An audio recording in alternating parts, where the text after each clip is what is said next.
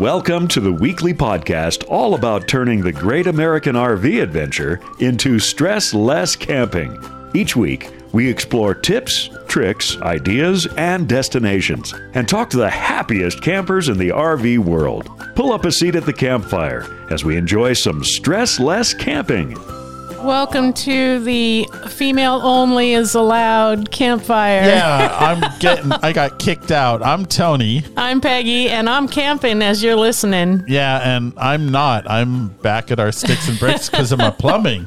But we are two RV industry veterans who travel part time, And all kinds of stuff. including a tent, That's right. and share big adventures to help you with great tips, Tricks. and discounts. Indeed. As you're listening to this, obviously we recorded this in advance. So we're predicting the future right now. Peggy is sitting in a tent. well, probably not sitting in the tent, but Oh, you're probably sitting around with uh, a whole bunch of ladies. that's right. At- Festival of Fun. Yep. Festival of Fun. And it's uh, no boys allowed. Probably trying out some new cocktail recipes. Yep. Very much so. And all kinds of great, all sorts of recipes and maybe even some silly games. And Probably. I don't know. I don't know because I am not allowed. That's right. I'll report back next week. Yeah. If, you know, if it's not one of those what happens in Vegas stays in Vegas kind of experiences. Say what? But but here's the funniest thing to me. Well, not funny, but Peggy is camping in a tent for this because, as you know, if you follow this podcast, we have totaled and now sold the modern trailer. That's right. We did. We sold the Rockwood and we of course still have the vintage trailer and it's getting some new shoes. Yes, it some is. whole new feet. yeah, it's getting wheel bearings, it's getting tires, they're working on the brakes. So all the things that make it go and stop, all that important stuff, I thought would be better to have professionals handle rather than yours truly. yes. But don't feel sorry for me because I am still glamping it up. yeah, she is. I've probably taken more stuff with me this week than in a regular travel trailer trip. And meanwhile, since we sold our car, since mostly what we do is tow the trailer around with a truck, Right. I will be riding my electric bike all over town Yep. and perhaps visiting the local brewery. Perhaps. All right, look it. For the last three weeks, Yeah. after we're done recording and we're done editing, we say, dog darn it, we forgot to thank Terry Lukens again. Yeah. So Terry managed to find the donate button on our website.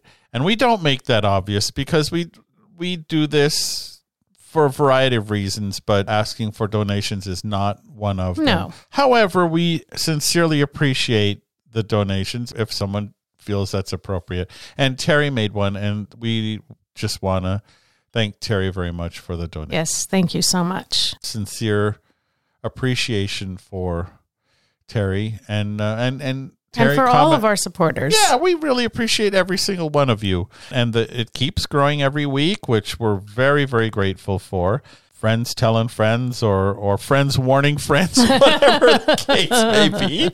But uh, yeah, there you go. So after we have a little break, we are going to talk about some really serious tent camping that is not by most stretches of the imagination going to be considered glamping. No, yeah, we're doing a different form of stressless camping. Yes, but we are. First, did you know there are over eight hundred thousand vehicle thefts per year? Do you know where your RV is? Yeah, and if it's in storage right now, you might not know that it's been stolen until it's too late.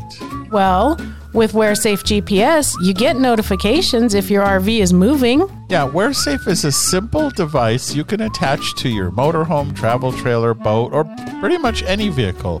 The WhereSafe GPS can operate under its own power or off the vehicle battery.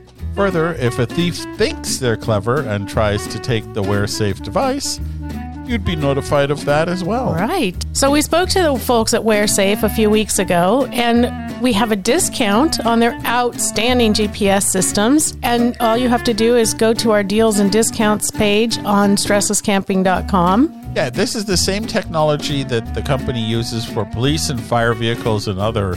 So you know it's reliable, you know it works.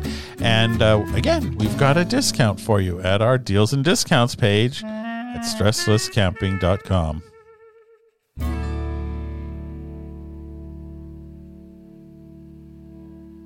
We are very pleased to be joined by a voice that you as a listener are likely to be very familiar with.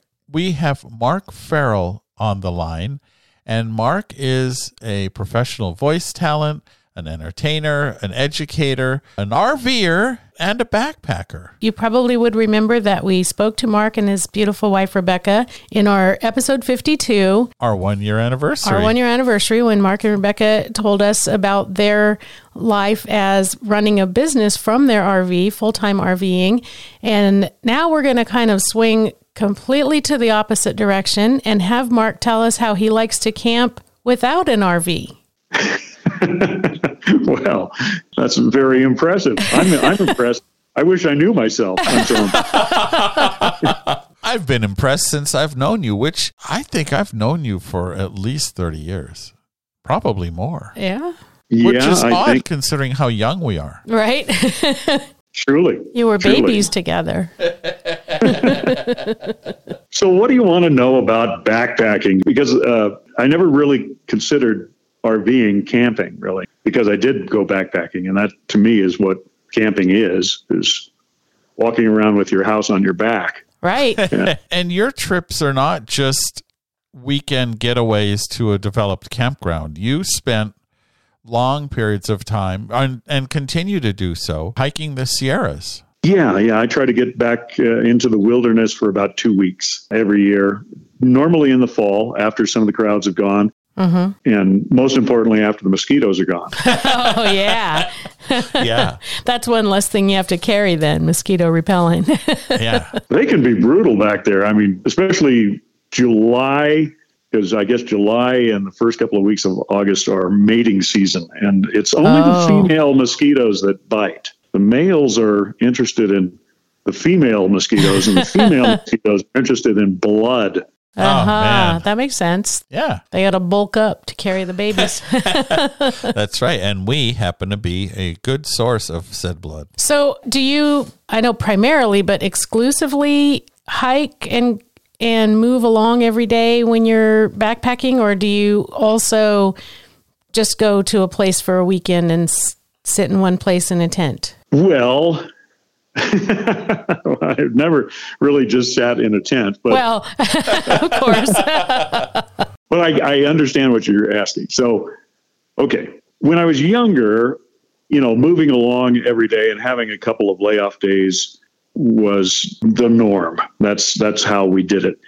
And as I've gotten older, the deal that I have with my hiking partner is for every hiking day we have, we have a layoff day. okay. And sometimes we just alternate, you know, one day on, one day off.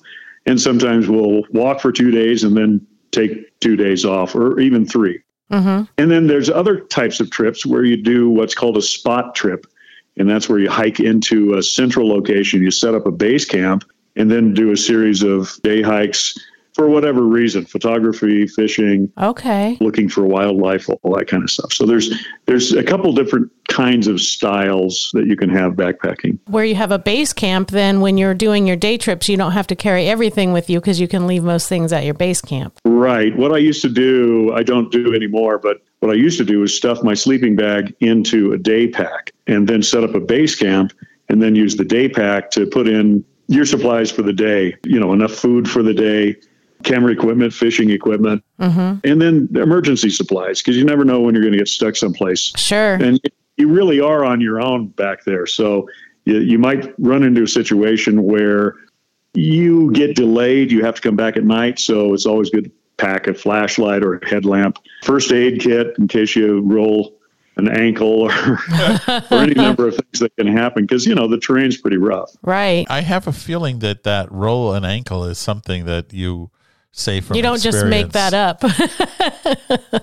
no, it's funny when you when you know wilderness for first aid. If you do, you know, sprain your ankle, you can use your your foam sleeping pad to create a, a cast, so to speak, or a, a splint. Oh, so these are the things to know before one chooses to go out and do all that hiking is some things can do two jobs. Yeah, it's kind of like boondocking with RVing. Mm-hmm. When I think of boondocking with an RV, I think back to the days of the the movement west, you know, from the east, from Missouri and the Oregon Trail, and all those people with Calistoga wagons, etc.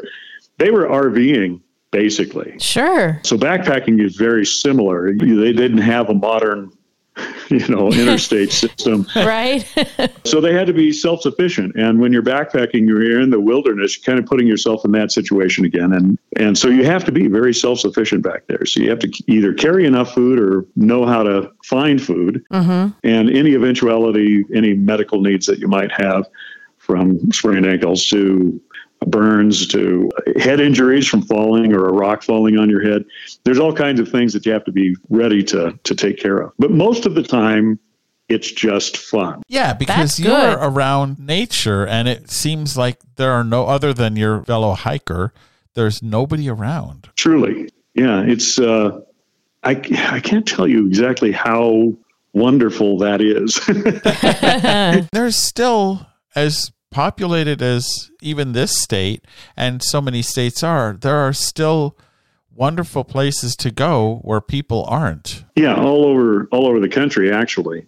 There are state parks and national parks and for instance, in California, everybody knows Yosemite. Mm-hmm. And when they think of Yosemite National Park, they they really think of the valley. Sure. And the valley is just a very small part of the entire park. So in order to really appreciate Yosemite, you got to get out of the valley, away from the traffic, away from the, the crowded campgrounds, and get on a trail. Get on, you know, put your feet on some dirt and climb up and down in the Sierra, and you're going to see all kinds of truly wonders. Uh, the, the Sierra Nevada mountain range is one of the most beautiful ranges in the world, and people do come from every part of the world to enjoy it. For instance, the fall of 2019, I did a hike basically from Bishop, California, back to Mammoth Lakes, where I live. Mm-hmm. It was about an 89 mile hike in two weeks. And along the trail, part of the trail was on the Pacific Crest Trail and the John Muir Trail. And I met people from South Africa, from Scotland, from Australia, New Zealand. Wow. Yeah, people from all over the world travel to experience the, the wilderness in the in the Sierra Nevada. And it doesn't surprise me. I've been traveling back there since I was 12. Wow. wow. Yeah. And that's to even stay on the highway. That's one of my favorite places to be is that area around Bishop and the Eastern Sierra. And uh, that's not even getting out there and actually exploring the unpopulated part.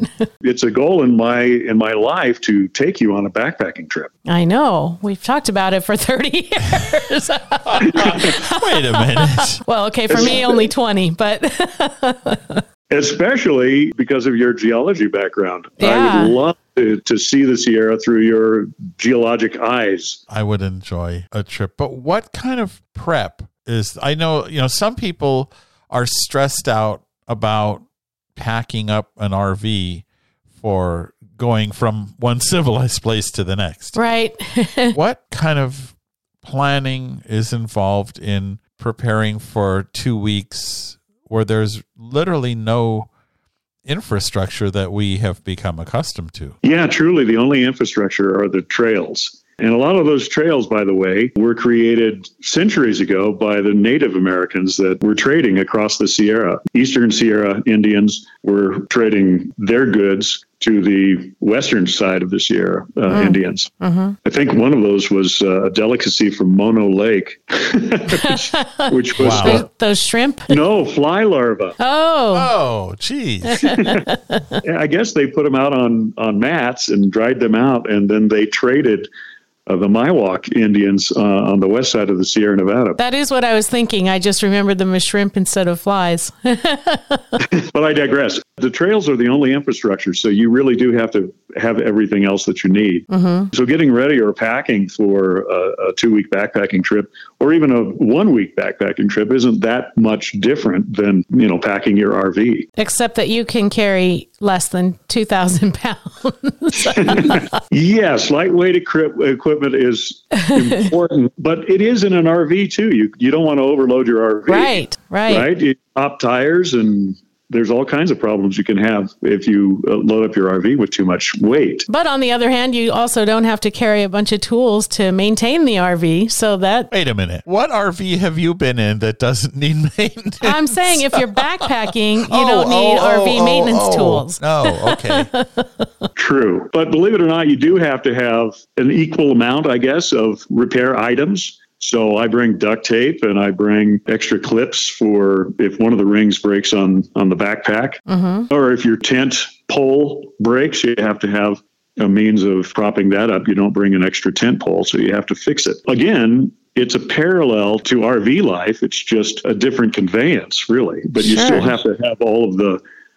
We bathe in the backcountry and we eat in the backcountry and we go to the bathroom in the backcountry and Yeah. we, you know, we do all of the things that you would do in an RV. It's just lighter weight materials. and no traffic jams. Uh, only on Mount Whitney. Popular place. that is a very popular place. You're going to run into traffic jams on on the Mount Whitney Trail. And also the the John Muir Pacific Crest Trail. John Muir Trail runs out of Yosemite Valley to the top of Mount Whitney, and it's a, it's becoming a more popular route for people. So you will run into a lot more people there. I tend to go off trail. So there's really absolutely no infrastructure. And I at least get a taste maybe five or six days out of a two week uh, two week trip of being in immersing myself in the wilderness away from all people and, and it's a different environment when you get off the off the trail so you have to have a map and a compass and you have to know how to how to get around Mm-hmm. you know read a topographical map which is something you don't have to do in an rv you just turn on your gps device or your but surprisingly, they have. I've used my phone in the backcountry because the GPS works where the cell towers don't exist. Mm. Interesting. And I also have an emergency locator, a Garmin device, which is also GPS. So yeah, you can you can navigate that way. I'm kind of old school because I'm just an old guy, so I still use a map and a compass mostly. okay. Well, those don't require any connectivity or electricity. Right. Yeah, when you start bringing electronics, which a lot of younger backpackers do, they bring their phones, they bring the uh, the Garmin devices, and they bring music and speakers and all kinds of stuff. Which to me is, you know, why seek the wilderness if you're going to be bringing DVD player? Right. The whole point is to get away from all that. Yeah, for me it is. I, I, I can't speak for everybody, but Sure. when I go back there, I really want to have a wilderness experience. That's what I seek, even though I don't live naturally back there. I have a backpack and I have a sleeping bag and I have a tent and I have a stove and I have food that I've bought and prepared for carrying. You don't just gather berries and nuts. I, Live I off the have, land, but not exclusively. Right. Yeah. In the fall, there's a variety of berry bushes that are ripe. And I try to leave most of those for the bears because they have to, you know, fatten up for the winter. Mm-hmm. But boy, I picked a whole baggie full of currant berries and put them in my oatmeal. Oh, and what yeah. a treat. Yeah. Yeah, I can imagine. Just completely natural, wonderful foods. Backpacking and trying to get back to nature, which is now scientifically proven beneficial to your health and your mental health, reinforces the idea that we are part of this. And it's refreshing. And so picking a berry off of a bush and eating it like, you know, our ancestors puts us back in touch with who we really are. And that's one of the big reasons that I go backpacking. That's so cool. And how do you find? I mean, now you obviously know these trails well, but how would one start venturing out, kind of get started in this and find these places to go where others are less frequent? I think the easiest way to get started is a day hike. I think, and I think Yosemite Valley is a great place to to experiment to to start. A little day pack, pack a sandwich, an apple, maybe even a, a, a bottle of wine, and just go out for a day. Get on a trail. There are plenty of uh, Yosemite is very safe uh, because there are a lot of people. There are a lot of rangers. There are a lot of there's a lot of support for you there. It can still be dangerous. People still die there Sure. getting too close to the falls or or a rock fall or I mean there's any number of ways. Deer are the number one reason people are injured or killed in you know, everybody's afraid of bears, but it's really the deer. People go up and feed little Bambi a Cheeto or something, Uh-huh. and they rear up on their hind quarters, and then they beat the crap out of you with their with their hooves. So it's still dangerous place to, you know, any anytime you go into the wilderness, there's there's a certain amount of danger, but it's a real safe environment in terms of starting. So get a little day pack and uh, get out on a trail and that'll start getting your lungs and your heart and your legs and everything working mm-hmm. and then try an overnighter and like i said to get away from the crowds in yosemite gosh you don't even have to hike any any more than two or three miles really Well, that sounds good. I could probably do that. so i think for your first overnighter or if i was suggesting for a first overnighter for at least people that are close enough to Yosemite, I'd say go up to Little Yosemite Campground. They have big bear boxes that you can store all your food in, and they have pit toilets, so you don't have to worry about how to take care of that. Uh, so it's a real safe, convenient way of doing one overnighter. and it kind of takes care of some of those questions like how do I protect myself from the bear stealing my food and how do I You bring a Go to the slow friend because you don't have to be faster than the bear. You just have That's to be faster than the slowest person in your group. And maybe that's why I'm not. I haven't gone hiking with you yet because I think you could outrun me by a significant amount. Well, if if you use that tact, then you also need to have uh, some honey that you can squirt on your slowest friend. No, honestly, this is bear spray. those thoughts really are something that intimidate people from starting is how will I go to the bathroom and and things like that. And so that's great advice to stay in a little bit more development, not a hotel at the end, but a place to keep you safe and a seat to sit on. and get used to that until you learn until you're a little more ready to move on to the shovel method. it's a safe way to do everything from cooking to uh, so you still have to carry all of your supplies but it's a it's a developed campground with bear boxes and like i said toilets and uh, but you still have to you know plan a menu and you still have to cook your food so it's a really great easy way to dip your toe into the shallow end of the backpacking pool so to speak Yeah. And I'm glad to hear cook. I'm glad to hear the word cook in there. Like you don't have to only eat trail mix and beef jerky for two weeks. you catch fish. Probably. We could do a whole show on food because I if bet. there's anything I like to do in the backcountry is cook. I love to eat, and I and I love to eat well. And as a result of that, I usually have a, a heavier pack. I also like taking pictures, so I also carry camera equipment and heavy lenses, mm-hmm. which no one's required to do, especially with today's phones. You know, they take wonderful pictures, but I'm. I think you already A lot of- mentioned that old school thing, right? So it's hard to let go of some of that. Yeah, because I, I think, you know, I might be able to live on beef jerky and trail mix, but I couldn't go without boiling some water for coffee every morning. Gosh, I could do a whole hour on coffee. I love a hot cup of coffee, especially back there. And I tried every kind of coffee maker I could ever buy over, you know, a 40 year period, mm-hmm. trying to find the perfect cup of coffee.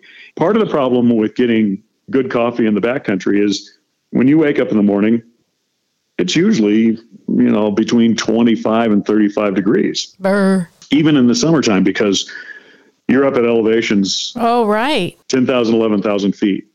But now I have found Starbucks instant, Oh, oh yeah, those the Vias. Via. the little tubes of Right. coffee, and it's every bit as good as, and with much less of the hassle. And with Via, there's no, Yeah, there's there no, is no nothing other to than clean up except the little package. packet. Yeah. Very true. Yeah, that's right. Leave no trace. I'm a leave no trace trainer. So Yes, yeah, that's I've done a few clinics on backpacking and, and I have a complete slideshow. So if anybody's interested in that, if they ever get into Mammoth and they're curious, I'll put, to, put together a little clinic for people that want to start backpacking. Oh, that would be awesome. But yeah, I mean, backpacking and RVing is, is very similar uh, in so many respects. You, you still have to sort of plan ahead and you have to get all, all of the materials that you're going to need to survive however long you're going to survive. And then it's a lot of fun and, and you meet interesting people. So I see a lot of parallels. The only difference is the, the physicality. You know, backpacking, obviously you're, you're carrying some weight on your back, hiking up and down hills. Yeah. To find a place, back to your original question, gosh, there's this thing called the interweb. No. The what now? I still like books. And one of the very best books that was ever written was written by a guy by the name of R.J. Secor. And he wrote a book. It's called The High Sierra Peaks, Passes, and Trails. he has very detailed descriptions of a lot of the trails and passes and mountains in the High Sierra. okay. It's a no nonsense book, and it covers everything from the Southern Sierra to the Northern Sierra, everything in between. And it's it's good for beginners, and it's good for you know hardcore mountain climbers. Great. Okay. We'll find that and put a link to that in our show notes. Yeah, so that you don't uh, so that people don't have to look it up for themselves. they can just click the link. but books are still fantastic way. I'm always consulting books. But also, there's a bunch of groups on the internet as well. Uh, not only Facebook groups, but uh, other forums where you know backpackers and mountaineers uh, exchange uh, information about a particular route or or that. Being old school, as we've established, I like the idea of exploring, of people not knowing ahead of time where they're going exactly Oh, uh huh. that's one of the reasons that I I like guidebooks and I also hate guidebooks.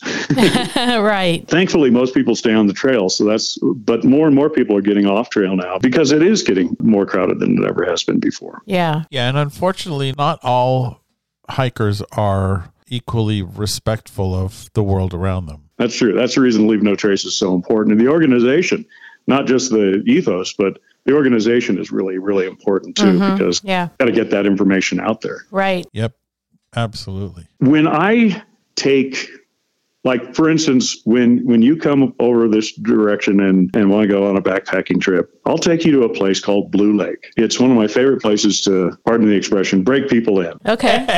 it's a two mile hike but you get into the sierra the eastern sierra wilderness. There's only about 1500 feet in elevation gain. Maybe it's more like a thousand feet of elevation gain. And it puts you in this absolutely beautiful, pristine place. This lake is called Blue Lake for a reason. And it's just the idyllic, what you would find in National Geographic. You know, it's just an idyllic Eastern Sierra alpine environment with the pine trees and the granite crags and all the beauty that you could possibly have. And it's attainable in just two miles. Okay. That's where I would take you. Aside from going to Little Yosemite Valley, where there still are quite a few people, Blue Lake would give you a real taste of what it's like to be in the wilderness. All right. It's beautiful. That sounds good. Uh, you you may be surprised to know that after I graduated high school, as the rocks were forming on the planet, I actually went on a.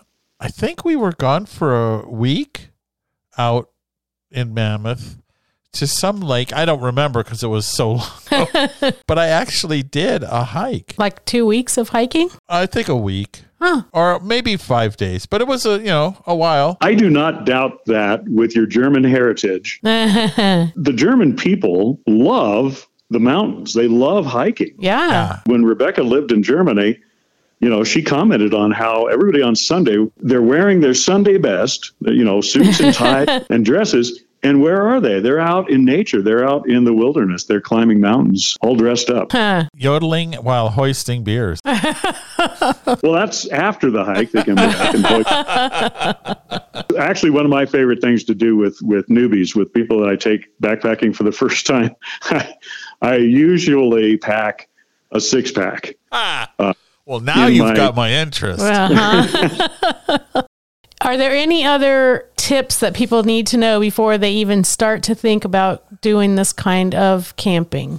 Uh, equipment really is is the key, and and going as lightweight as possible. When I started out, everything was made out of canvas and weighed you know 50 pounds. So as a stick child at 12 years old, I was carrying probably 50 to 55 pounds of gear. Today, the everybody is thinking light lightweight. So the stoves are lightweight, the food, you know, freeze dried food is pretty lightweight. Sleeping bags. Gosh, there's so many considerations.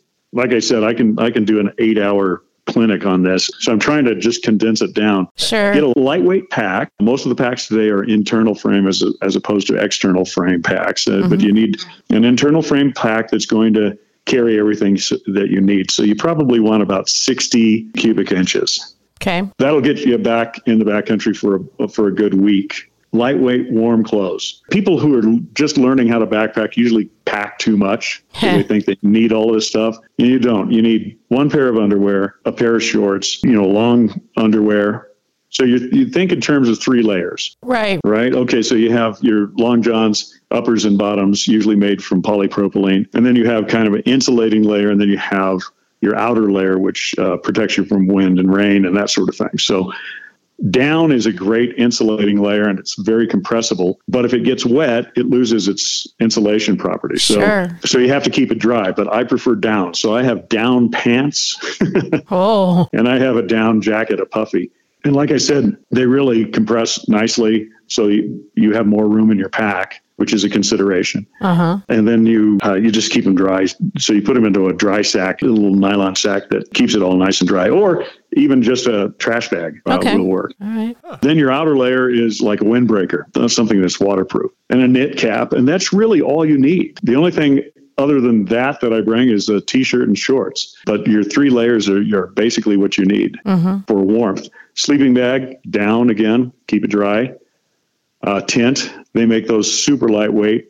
I carry these days. I carry a big Agnes tent, which is fantastic. It's under two pounds Wow. and it sets up so quickly and easily. That's your shelter. And then you have to have some sort of mattress, anything from a foam pad, depending on how you sleep. You can get an inflatable pad. Thermarest is a great brand, Uh huh. but there are other brands as well. And they have a foam core, but it's also inflatable. So there's uh, air and and the foam core. Part of it, the purpose of a mattress is for comfort, but the biggest part of it is insulation from the ground. Right. So you don't want all your warmth draining into the earth. Right. Let's see. So that's your that's your home, that's your tent, your sleeping bag. Then I carry a stuff sack that I just put my clothes in and use that as a pillow at night. Okay. So then there's food, your kitchen.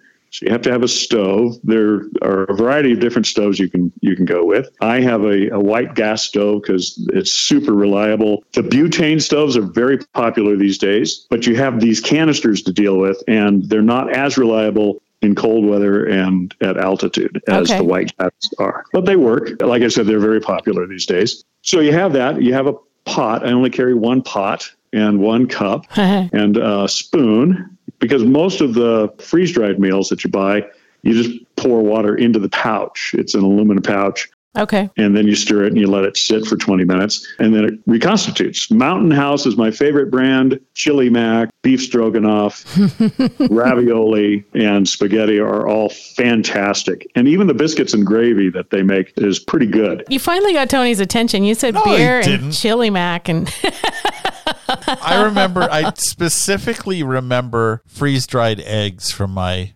hiking oh, trip. Oh, yeah. Like there Yeah. was a, you know, we had like a pan and one of those stoves that sat on the little green bottle, you know, or just a burner, and then freeze dried eggs. I distinctly remember those. The technology has really changed, and the eggs, the powdered eggs of the past are not the present day good eggs. There's a brand, Ova, or something like that, Huh. and they are egg crystals. oh, When you add water, and, and I carry a little tiny whisk, and when you beat those up really good, they're every bit as good as a fresh egg. huh. huh. I usually carry a pouch of spam, not health food, Yeah, but, but You're working off all the bad calories. You don't have to eat health food. you know that's true because you burn about 5,000 calories a day backpacking. yeah. that really works well to burn off calories. Uh, so yeah, a little package of spam, and I dice that up and I put it. Uh, I fry that in in my little frying pan, and it's a coated frying pan. It's uh, like a porcelain coated frying pan, still lightweight, made out of aluminum. And I fry up the spam, and then I pour the uh, the egg crystal mixture in there, and have spam and eggs and and hash browns.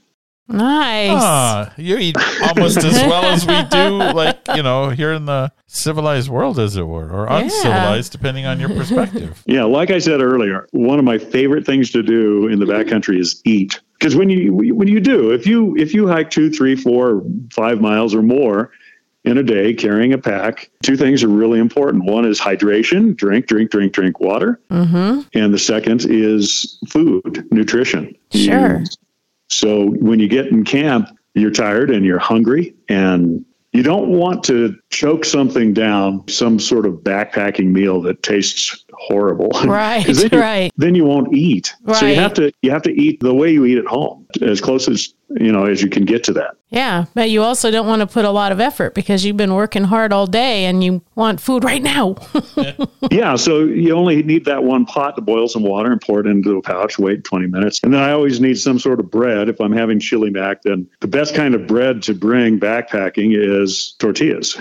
oh, yeah, Yeah. that makes sense. They're flat and round, and they fit in the bottom of a bear canister, Okay. which you're not you're not protecting your food from the bear as much as you're protecting the bear from the food. When bears get habituated to human food, then they become dangerous. When they become dangerous, then they're killed. Mm-hmm. So we're really, by protecting our food, we're not really protecting our food as much as we're protecting the lives of bears. And so we just have to remember that we're guests in their home, not the other way around. Right. We actually had the privilege of speaking with Steve Searles. Yeah, we did. Oh, fantastic. Yeah, not long after we met up with you and interviewed you, then we got to talk to Steve within a few weeks, I think, after that. This podcast is really good. I should listen to it. yeah. So, you know, food is is the other consideration. That's you you generally carry about two pounds, one and a half to two pounds of food per day that you're out. Okay. So as you get stronger, as you backpack, your pack weight gets lighter, and you at the end of your trip, you feel like Superman and Superwoman.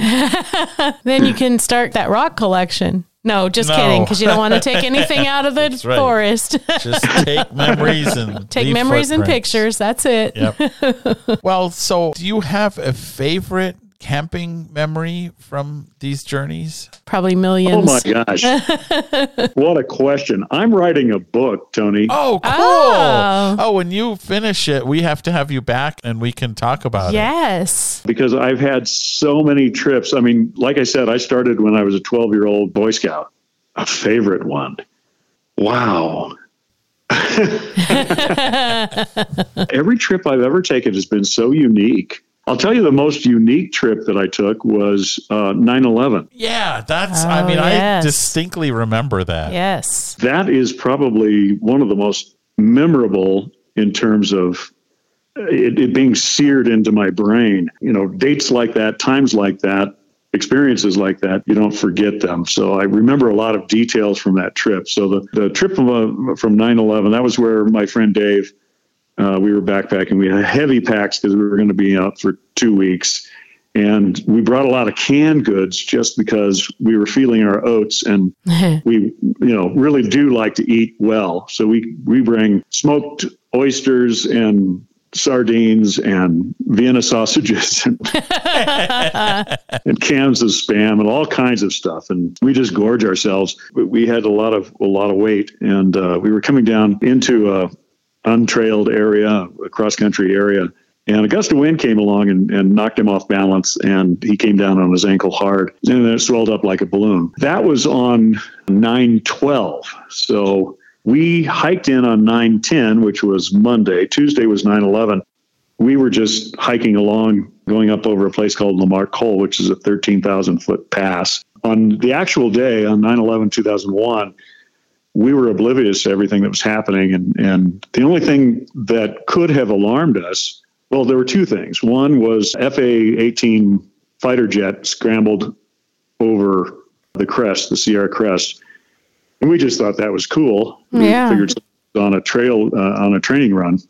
And then the other thing is that night we were up at the at the Col at about twelve thousand six hundred feet, and we have a, a routine of, of laying out on a big rock and looking at the stars and looking for shooting stars and satellites and stuff like that, and just talking about the universe and life and all those types of things. And we were there that night. We didn't see any airplanes. So that was a second clue, but there was no way we could have imagined what was happening, you know, with the Twin Towers and Sure. Yeah. a Flight 91 in Pennsylvania. So, but we were happily oblivious. It was just like any other trip to us at that point.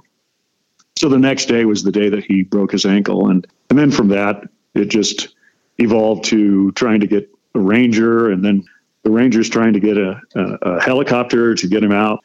And of course, all the planes, all the flights were grounded. Oh, yeah. it was quite an ordeal trying to get you know a helicopter to fly in. Plus, we were at eleven thousand six hundred feet, which the air is pretty thin up there for a helicopter to begin with. But um, all's well that ends well, and and what happened was he did get a helicopter and he got a ride out, and then I hiked back out to find that he'd already been to the hospital. Rented a car, had a hotel. He was eating all your spam while Yeah. you were trying to back out. the tragedy of 9-11 was you know all over the tv so by the time that i actually got out and saw what was happening i think on saturday so it was already four or five days after Oh, wow. so that that was a very memorable trip Yeah. wouldn't say it's my favorite trip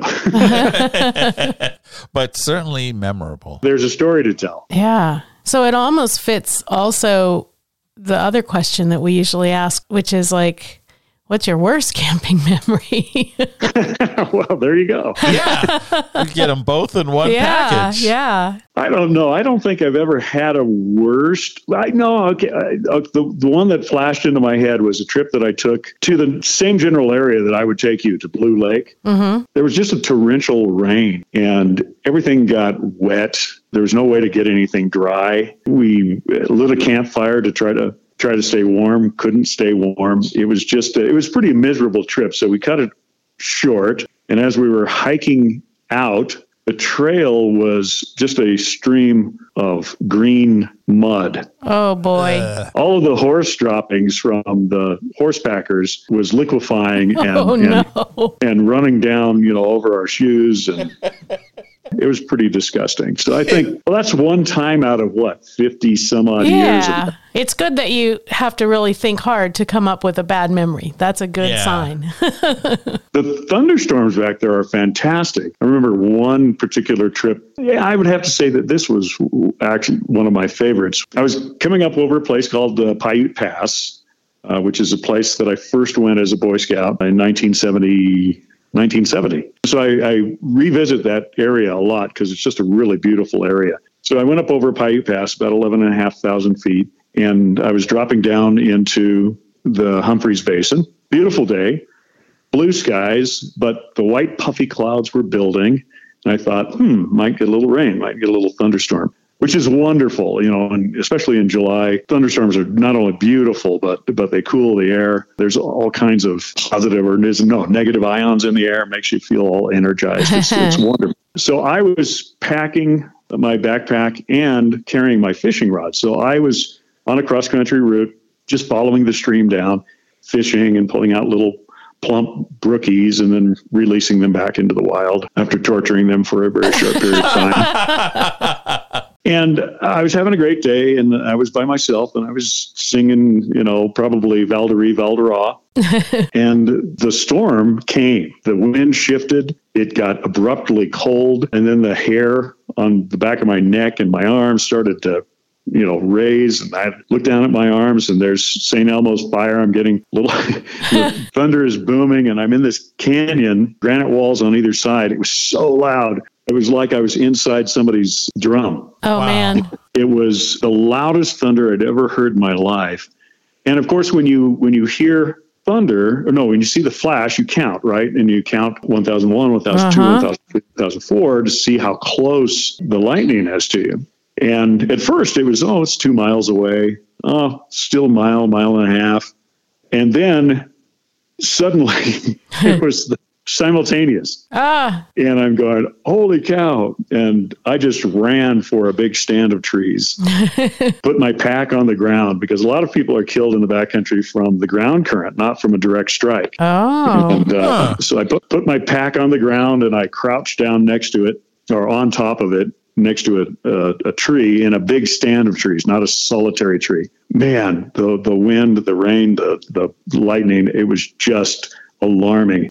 Lightning, when it is happening just a few feet away from you, looks like a strobe light going off. Huh. Oh, You don't see a flash of light or a, a bolt. that's just from a distance. It's just this fluttering light, and uh, it was a hair raising experience. Yeah. Yeah. But thunderstorms in the backcountry go go away very quickly, though, and afterwards they leave these the most spectacular sunsets you've ever seen. Just amazing. Ah, okay. I could tell you, I could bore you to death. It's always a pleasure to talk to you. Yeah, for sure. And you always do such a great job relating them too. Right. Well, thank you. I, I try to. That's why the book's going to come out. Yeah, and I can't really wait. Good. Yeah, well, I've got two chapters going right now, and there's probably going to be 15 stories from my little backpacking adventures. okay. Oh, well, Great. we, we can't wait to read them and share them. Yes. Good. Well, Mark, we really appreciate your time talking to us today about these wonderful adventures and, and sharing your trips to the backcountry and your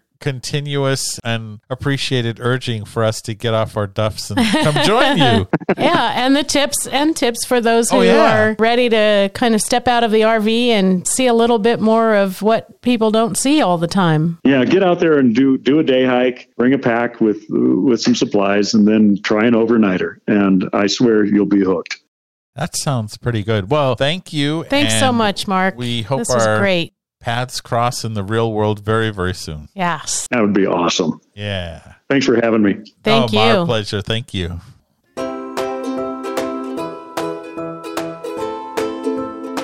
Did you make our camping reservations? No, everything's full.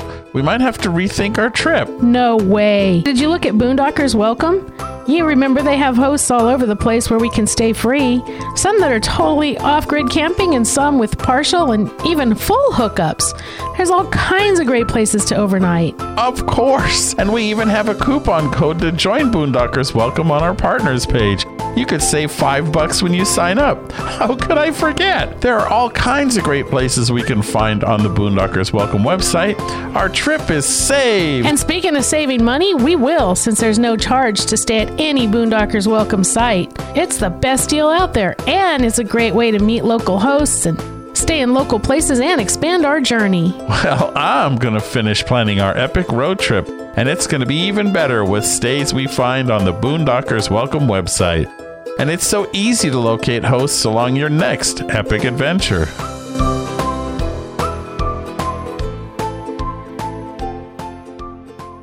By the way, Boondockers Welcome, the price for the subscription is going up. You can still use the discount code. Yes. And you can still get the price that it is now at the time. And this is going to be just for new members. So if you're already a member and you're going to renew, it's going to stay the same price that you've paid before. But if you're a new member or you're not yet a member, the price for new members is going to go up, and that will be your price forever. Yeah, so, so- if you want to become a Boondockers Welcome member, this is the time to do it before the price goes up. It's significant. It's about thirty dollars a year, so Yeah, it's worth it. We have a discount We do. our discounts do. and deals page. That's a great place to visit.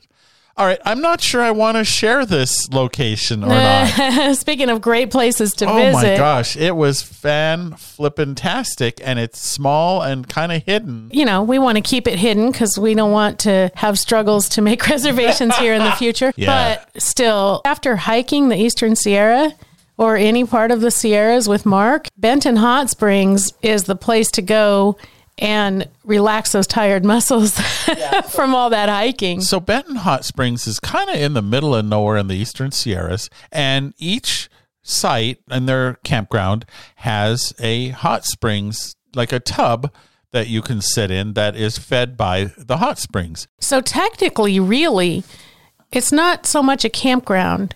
It's a bunch of hot springs tubs, built up tubs based on the hot springs where you're allowed to camp. Yeah, uh, it's there are no hookups or any of that. There is a toilet building that you know it's like a trailer. So, but they're proper flush toilets. But that's pretty much it. There's fire pits and hot springs And tubs. picnic tables. oh yeah, picnic tables. So they are individual sites, and each one is kind of isolated from the next. So yes, because it is clothing optional. it is clothing optional, and so you know, for the most part, you don't have to worry about seeing or being seen. Uh, It's not like fenced in or anything, but it is. There's a lot of vegetation and some fencing, and so that you feel a lot of privacy. and a beautiful stream. And that stream is also fed Yeah. by the hot springs. Yeah. And so when we went, it was it was pretty cold It was pretty night, cold. But the stream the stream's all steaming. Yeah. So it's kind of, I don't know. I thought that was cool. And then the tubs. So the way it works, it's like a big. Ours was a big concrete tub, Mm-hmm. and you know you're sitting in it, and there's a faucet there that comes from the hot springs with a sprinkler. So you kind of add water or. You turn the water on or off depending on how much hotter you want it to be. Right. And then it drains back into the stream. So it's like you get in and you hear it draining into the stream. It was just I don't know, but the the setting and the views were so magnificent. yeah, I, it was fantastic. There was snow on the mountains. It was so gorgeous. Now, one tip, especially if it's cold weather, go ahead and let that spring run overnight. That Yeah, sprinkler don't- head, don't turn because we turned it off. off thinking we, you know, we're California non-water wasters, right? So we didn't want water to be running when it wasn't necessary. Yeah, it was a bad and idea. that tub was cold in the morning. yeah, it, it cooled off. I think what it is is that hot springs just is continuously running. Yeah. and that is just a way of diverting the hot water. Right, But right. Anyway, it was uh, we loved it, and that was the last night that we spent in the four wheel pop up campers camper. Uh, if you haven't seen that video yet of our journey with that, we have that as well. And we have a video review of the toilet that we bought Yes. to use in that camper. Yes. If you ever wanted to watch toilet video, we got one. There's your chance. Yeah. Benton Hot Springs. Hooey. What a what a wonderful spot. What a that is. beautiful spot. Hey, you know, last week we started a new little feature, FMCA tip of the week. We did. And this We week, have one. yeah, we do have one. I wanted to, I wanted to tell you that there's an FMCA university, and I'll probably talk about that a lot of times because there's a lot of components to the university. But there's a button called curriculum, and when you press on university curriculum button, you get something like 25 topics from accessories to winter RV use. And each of those topics has a series of articles. And at the end of the article is a quiz. And so you read the articles, you take the quizzes, and you pass the course. so, like a university, you can actually take it's kind of like seminars during FMCA conventions. You get to learn things. Some of them are product based, you know, almost advertisements for products, but some of them are just very general information and really good stuff. And I passed one course, I forget which one, that I did all the articles and videos on, or I mean, articles and quizzes. So this is just another great, great feature of being an FMCA member is this university. Like, I think if you had any questions, you could go to that university and among all the different parts of the university, you could find the answers to the questions. And as we go through however many weeks I continue to do this, I will tell you more and more about the university and other features of being an FMCA member. And see, I didn't even know that that there was a university. See, even I learned from my own from our own podcast. Look at that. Well, our gadget of the week is something that was sent to me. It is a Dreo portable air purifier. And you might think that's not what you might think, but That's what I think. Well, okay. you might think I'm going to where there's clean air in my RV, but a lot of people go to where there's pollen or other different stuff in the air. Mm-hmm. And so at first I'm like, do I want to bring an air purifier in the RV? And the answer is sort of yes, because I get a lot of allergies and such. So Right. Dreo makes all sorts of household electronics, including fans and heaters and air fryers and sort of that. And what this air purifier is, is a small unit with a three stage filtration system that uses a medical grade H13 True HEPA filter with an air quality monitoring system. So we put it in our vintage trailer when we were ripping out walls to Yep. kind of capture that. And sure enough, there's a light on the face of it that changes color based on air quality. It went red. And then the air filter kind of kicked into high gear. It- It's kind of a neat deal. I noticed fewer allergies with this, but of course, the the downside is it does take household outlet. So you have you know have to use a normal plug. So if you're off grid camping, you have to figure that in. But overall it was not that large. There's an article that I wrote, which I'll link to over on RV Travel. We did have one person buy it and then return it and say, "Well, this is bigger than I thought." Oh, The dimensions are listed where you buy it.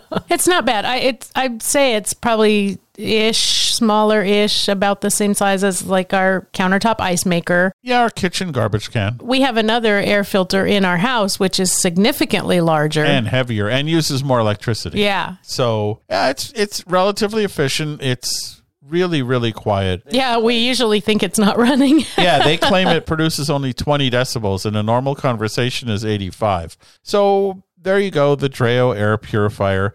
As I said, it was sent to us to review. We we do like it, and it will take up residence in our next RV. What's that going to be? Well, you just have to keep listening. Ah. But I will tease with this: we have ordered we have ordered our and next RV. scheduled for production our yes. next RV. Yes. Are you going to tell us about it in RV of the week? No, Okay. because you're going to tell us about something else. is one of the most unusual things I have seen in this space, and Well, I write a daily like- RV review. but we like unusual. Oh heck yeah! Not a, this is not a bad thing at all. This is the eVenture trailer, and I was trolling around over on LinkedIn, and uh, Garrett from eVenture reached out and said, "Hey, you want to see what we're doing over here?" Well, this trailer is uh, how do I even describe? The article unfortunately won't come out until this weekend, so you're going to have to come back and and check it out. But you're getting then. a preview now. I'm, you're getting a preview now. And what this is, is sort of a trailer in three parts. So it's a low trailer, kind of like like a pop-up trailer, right? It, so it sits low. okay. It's all metal, and at the front is kind of the box, and a drawer comes out, and it's a gigantic, I mean gigantic grill. There's a flat top you can put on top. It's a huge grill. So you could, I mean, we have a friend who's got a professional catering business, and this grill is bigger than hers. Whoa. And then it comes with an ice chest, but you could use like one of those 12 volt refrigerators. Mm-hmm. All the drawers are metal. On the other side of the this thing, so the grill and the ice chest provision are on the driver's side. And on the other side is another drawer that has what I call a dog bowl sink. So it's a sink that just sits there and you use like bottled water or something to run the water. So there's not any water system in this whatsoever. Okay. So that's the front. Then there's two big hinges. So the back is attached to the front in two big hinges. You can set the jacks down on this and then unclasp the back, and it kind of splits open so it forms a Y. And on either side of the Y at the back is a couch. Okay. Yeah. So you've got this couch type of thing, and you can sit there and lounge while somebody's at the front making up food. Making food for an army. But there's a pop up TV kind of at the front of the couch. oh. So you could sit and watch TV, or if you don't unclasp the two halves and leave them together, you have a true queen size bed. It's it's such a trip, ah. but there's no top to this thing. So it is an open trailer. However, they do offer an optional tent that encloses the back of the trailer Okay. such that you can you can have like a full room back there with this trailer and the Y-shaped back. It's just uh, like I say. It, Oh, can't wait to see the nothing- pictures of oh, this. there's nothing like this. Talking to Garrett, what a cool guy and what a cool rig. I just was really impressed with this. Now this could be probably one of the best tailgating trailers because of that grill mm-hmm. right? I mean, you could use it for tailgating, and that the inventor of this invented it because he was tailgating with his kids at soccer practice, and he was, you know, he had to load up all the stuff and then Uh-huh. unload the stuff, and he's like, "Gosh, I wish I could just make this one easy thing," and he did. Super cool. So, I mean, you could open up the Y, watch your kids play soccer, whip out this giant grill, grill up enough, you know, burgers or dogs or whatever for the whole doggone team. And it's just, it's neat. So, not you know, for everybody, but who cares? It's so very different and cool. That sounds awesome. Yeah, and that review will be available this weekend on All right. RVTravel.com. Sounds fun. Yeah. All right. Last week, I asked you in our question of the week if your camping season had started. And I'm sorry to those of you who had to say no. Uh, I, I Yeah, a mean, some of you still were like- talking about snow and Yeah. blizzards and wind. And, and then there were those us braggarts who say, oh, well, we live in the southern half of the country, so we never have to stop camping. Well, and there are people, I mean, Mike and Jennifer Wendland camp in the snow. true. Lots of folks right. do That's camp true. in in you know proper winter. So what might not be your season might be your neighbor's season. Who knows? Anyway, most of you said by by May, by mid-May or or Memorial Day weekend at least is going to be camping season. So it is coming up. Yep. And of course, that's over on our fun and friendly Facebook group, which is the Stressless Camping Podcast Facebook group. But we have a new question that we ask every week. We and do. this week's question is So based on our talk with Mark and the idea of tent camping and fifth wheel camping and new RVs and vintage RVs, I just am curious what the way I wrote it was what size, but what is your rig? What is your setup? What is your camping setup? Do you tent camp? Do you you know, are you a small trailer, big trailer? I just kind of, you know how I get. I'm just nosy and I want to I want everyone to tell me their stories. So tell me your rig story. Maybe even with some pictures would be fun. yeah, pictures would be good. And why did you choose what you chose? Yeah. We're curious, and you know, it's always fun to share these stories. Because as we say, there is no wrong way to go camping Yeah, except stay at home. except stay at which home. Which is what I'll be doing. you know, that means different things to different people. And I just love to find out what that means to you. Yeah, it's all about stressless camping, however you define that. So, again, that's over on our fun and friendly Stressless Camping Podcast Facebook group, which you can access from our website. At the top, there are links to our Facebook and Instagram and the podcast and all of those places we are out in the social world. Right. But before you go, don't forget you can sign up for our once a week newsletter. Yeah, it's absolutely free, and we've got links to the stories, videos, podcasts, and more that will help you get the most out of your stressless camping experience. So sign up and know that we're just going to send you a, a once a week email. We're not going to sell your information or give it away.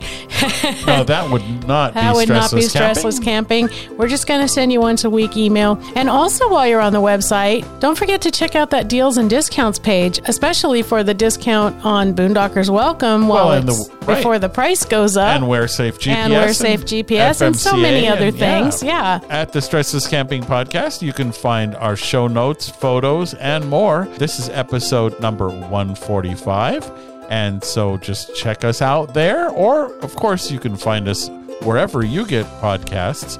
And while you're getting your podcasts, we really appreciate any reviews you will leave for us. It helps wherever you find podcasts know that people are listening and that they should recommend us. And of course, the more people who listen, the better the guests we get and the better the discount. So That's what- right. that's what's in it for you. Well, thank you again for joining us this week. We hope you are enjoying some great stressless camping and most of all, Happy, Happy camping. We hope you learned a lot, had some fun, and got some tips for your next stressless camping adventure. We're honored by your reviews on Apple Podcasts, which helps others find us too. Don't forget to subscribe so you won't miss out on the adventure. And we look forward to your joining us next week. Until then, happy camping!